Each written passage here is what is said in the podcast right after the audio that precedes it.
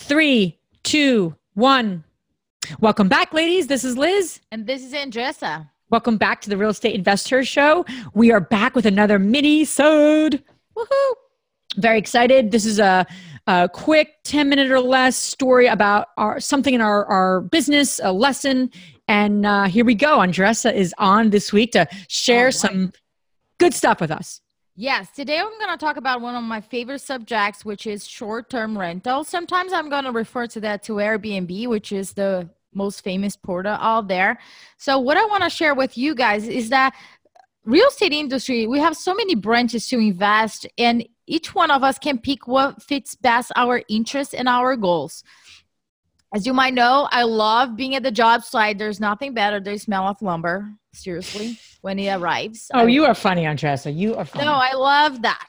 You know, progress. The smell of progress. I get, I get a high of it. I don't do drugs, so I, I like that. Okay, but I also have been uh, a host, uh, Airbnb host since 2012.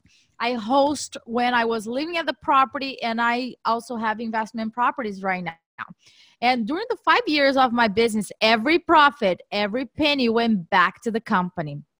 I did not get paid. I did not have a salary. Um, at that time, my ex husband had a W 2, so we had to build the company based on one income only.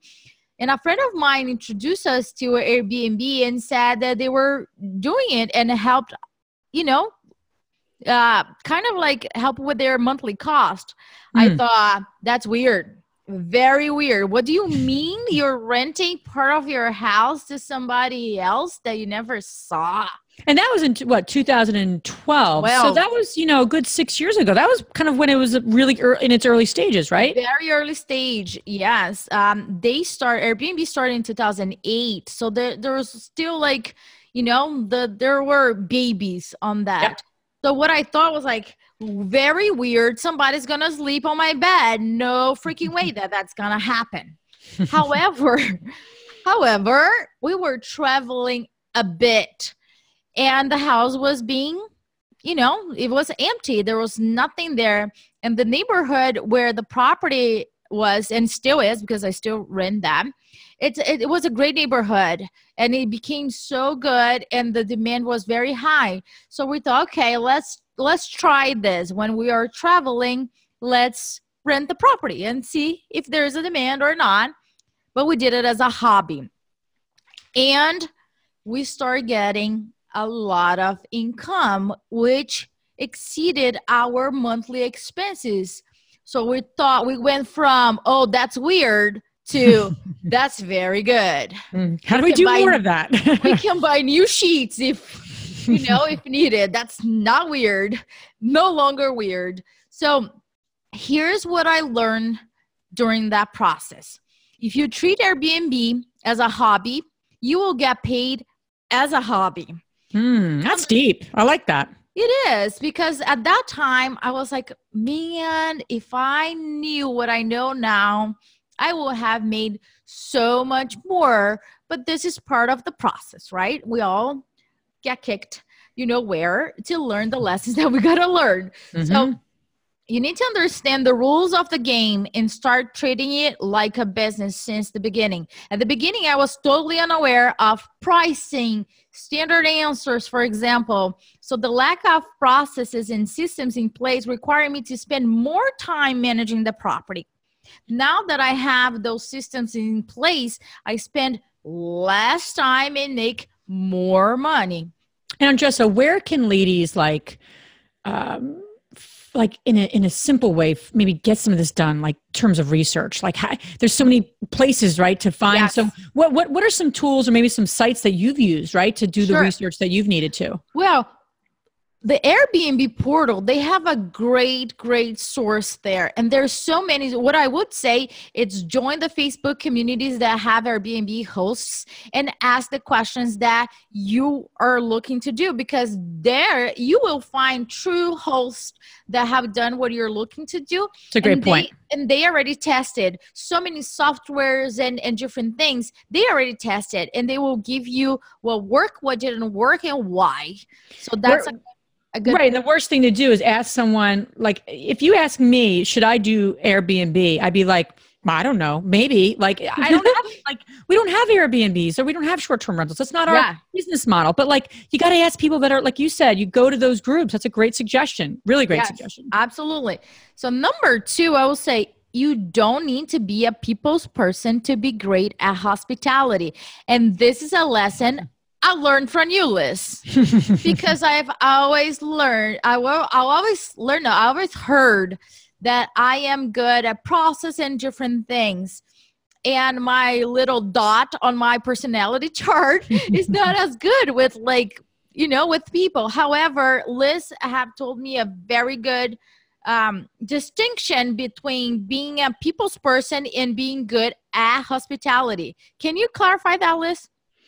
Sure, sure. So, like, you know, people often, okay, so if you have like the typical people person, let's call them like the extrovert who likes to talk and likes to, you know, engage people, and that's all well and good. But you're typically someone in a simple way is either very good with people in person or they can be very good with people on the phone uh, or online and and really probably managing short-term rentals you probably need to be really good online. Yes. Maybe more on the phone. Like you're not like typically meeting all of these people every yeah. time you have a new right a new guest if you will so mm-hmm. my point is just because somebody's quote unquote friendly the, the, the deeper question is you know anyone can be not anyone but certain people are actually much better online or on the phone from a service perspective versus uh you know i need to see people every day friendly that's a different yes of friendly, I should say.